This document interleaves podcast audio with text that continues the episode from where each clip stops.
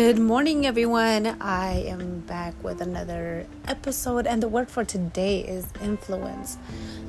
Uh, God has just put this on me throughout the year, and um, this morning I go to sleep listening to sermons, and the sermon of today is influence, which I I find it kind of funny. Last night I was speaking to a friend, and we were kind of discussing how we have to remove ourselves from certain people, stop, you know, looking at certain things that can like cause us to like do things we're not supposed to be doing or watching movies that are inappropriate, you know, that might raise something within us.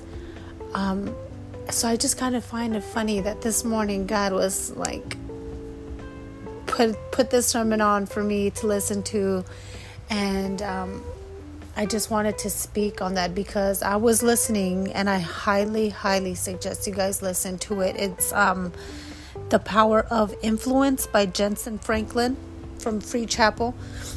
Look up that sermon, listen to it. It is just so amazing and you will gain so much knowledge and I just I just really don't want to spoil it for you guys. Just please listen to it. It is just really amazing. And um I kind of just wanted to discuss some Bible verses that I found on influence. So I wanted to read the first verse, which is First Corinthians 15:33. And I think we've all heard this. Um, I know I've heard it before. I didn't really know where it came from. Um, so it might sound familiar to you guys. It says, do not be deceived. Evil company corrupts good habits. So how many times have we have heard evil company corrupts good habits? Like you can have good morals, but just being around a person for too long you start to pick up some of their habits, some of their characteristics, some of their beliefs that might be different from yours. And that can start changing your perspective on how things really are so you might have used to think good about this certain thing, but somebody, you know, you might be thinking like, oh, I, this person opened my eyes to this certain situation. Now you think negatively, and um, that's not. That's just not how things are. Like we sometimes are raised with good morals and sometimes with bad morals. We all have a little bit of both but I think it's always wise to know which ones, hey, I have noticed this works for me. And if it doesn't work for you, I'm not going to allow you to change that for me. You know, there's things that we have to hold on to that we have been taught since we were kids. Of course, there's other things that we have been taught that we're not good and kind of have to learn how to let go of those and pick up good new habits.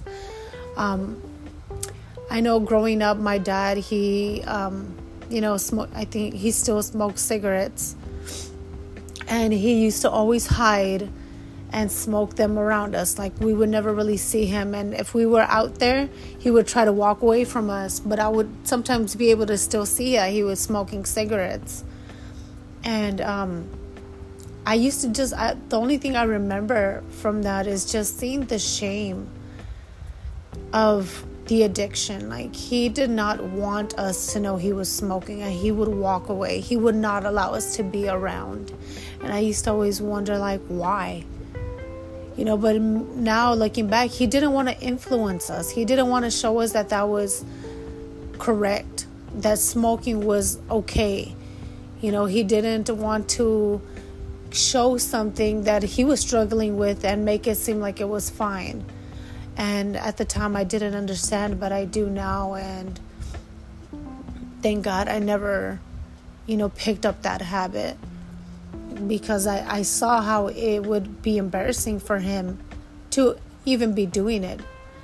And um, another thing, another way I was influenced that I can recall is my mom. My mom, I remember she used to always tell us, like, when on our way to a doctor's appointments, she used to say, you know, anytime you have an appointment, you always have to be there before the appointment, like 15 minutes before, or like you ha- always have to leave before. Like you don't get there on time, you leave before. I still struggle with that today. I was really good at it when I was in California, and maybe because it was the traffic. So I used to like make sure I was there like super early. Then I have to look for parking. So there was like a lot of things that used to play into that. I used to leave sometimes like 40 minutes before my appointments to make sure traffic was not going to make me late and looking for a parking was not going to make me late. But now that I'm in the Midwest and there's no traffic, everywhere I go is kind of no lines. I'm kind of sometimes being there on time. And that is something that I've been battling with a lot because I know that I was not like this. This is not what I was taught. So it's something that I have to change. And, um, but I always remember her just speaking on like, you have to be there on time and, you know, time is very valuable. You don't ever just think about your time, you think about the other person's time. You know, you always want to treat people the way you want to be treated. That was a big thing for me. She was so big on treat people the way you want to be treated. And sometimes I used to be like, well, you know, if someone's going to hit me, then I, they obviously want to be treated that way. I'm going to hit them back. But that's not correct, you know? Um, you got to pick and choose when you apply these things. Like, of course, that's not correct, but if someone wants to be treated with disrespect, you don't go and disrespect them too. You kind of just turn the other cheek, um, kind of ignore them. And another thing that I picked up from my mom was her her love for helping the needy. My mom would always be helping, like she was always at church. So she used to go and feed the homeless, go and visit the elderly. She would go to jails and speak to people in jails. And um, it's just so amazing. Although I never went with her to speak at a jail, I remember her leaving Saturdays. Every Saturday morning, she used to go to the Joes and speak to people. And it's just so crazy. There's i have a story with that for another day but um i remember her leaving early in the mornings and coming back late on saturdays. And because the jails in california like they you you're there for a long time making line to get in so sometimes i know that they would leave i think like at four in the morning drive to whatever prison they were going to go to, start making line and wait for them to open. And there was a lot of sacrifices that she was doing to be able to do this. And um, that I wish I could have been a part of, but uh, since I was so young, I couldn't. But she would take us to go feed the homeless. And I honestly love that. I love helping people.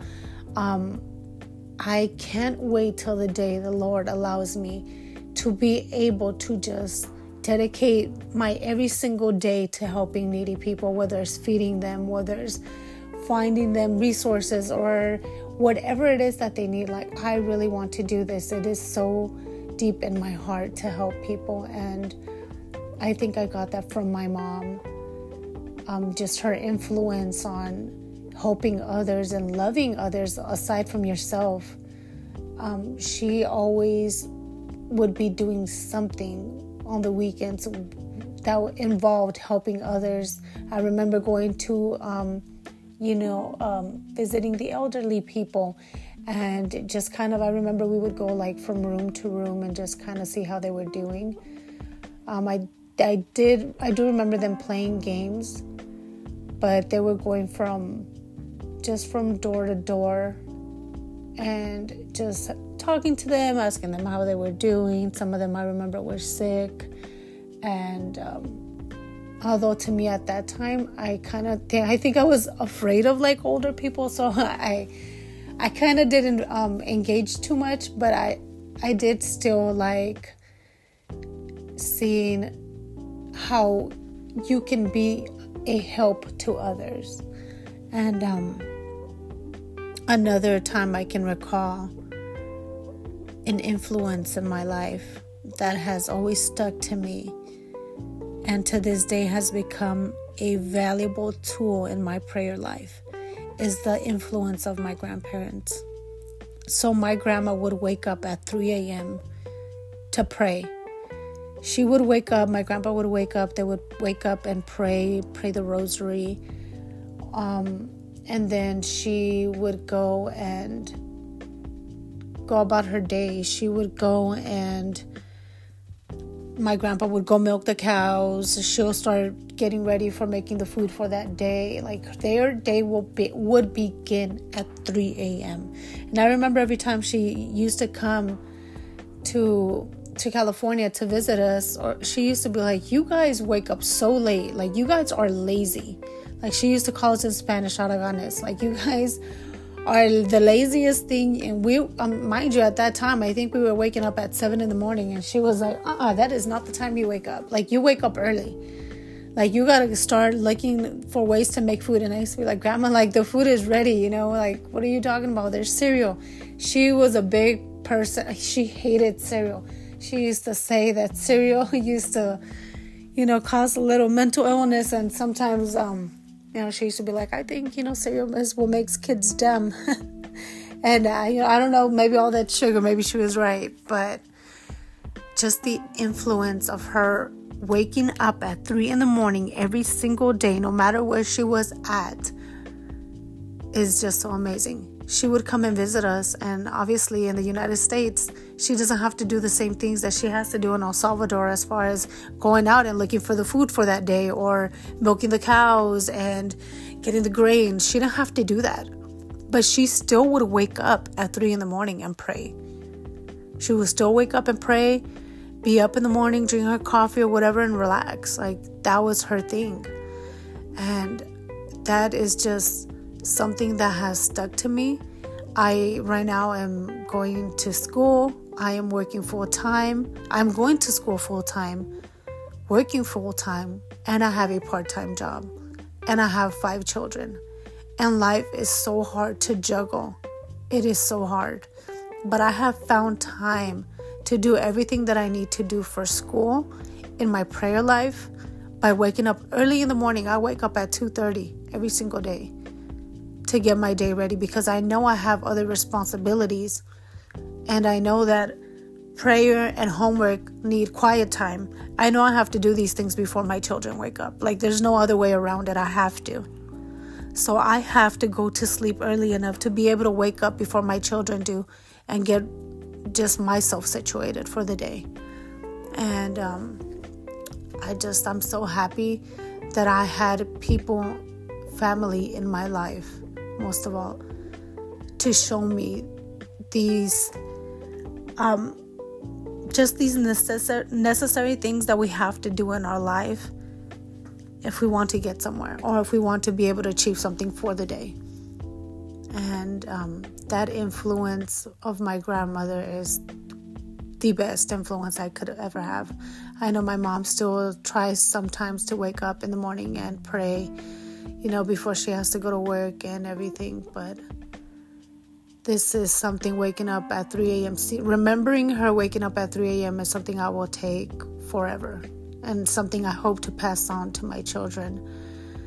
And um, yeah, it's just one of the one of the diamonds I was passed on from my grandparents, and I'm very grateful for that. And um, yeah, so I just kind of wanted to to touch on influence today, and I hope that you guys um, can recall some influences that you guys that you guys have in your life, have had, or that wish to have, and kind of try to see how we can, uh, you know, apply those more in in the beginning of next year. And you know, I, I'm pretty sure our parents never want to teach us anything wrong but I highly encourage you guys to just sit down and pick at the good influences and the bad influences. And you'll be amazing to, to remember certain things from your past that could be of great great help today.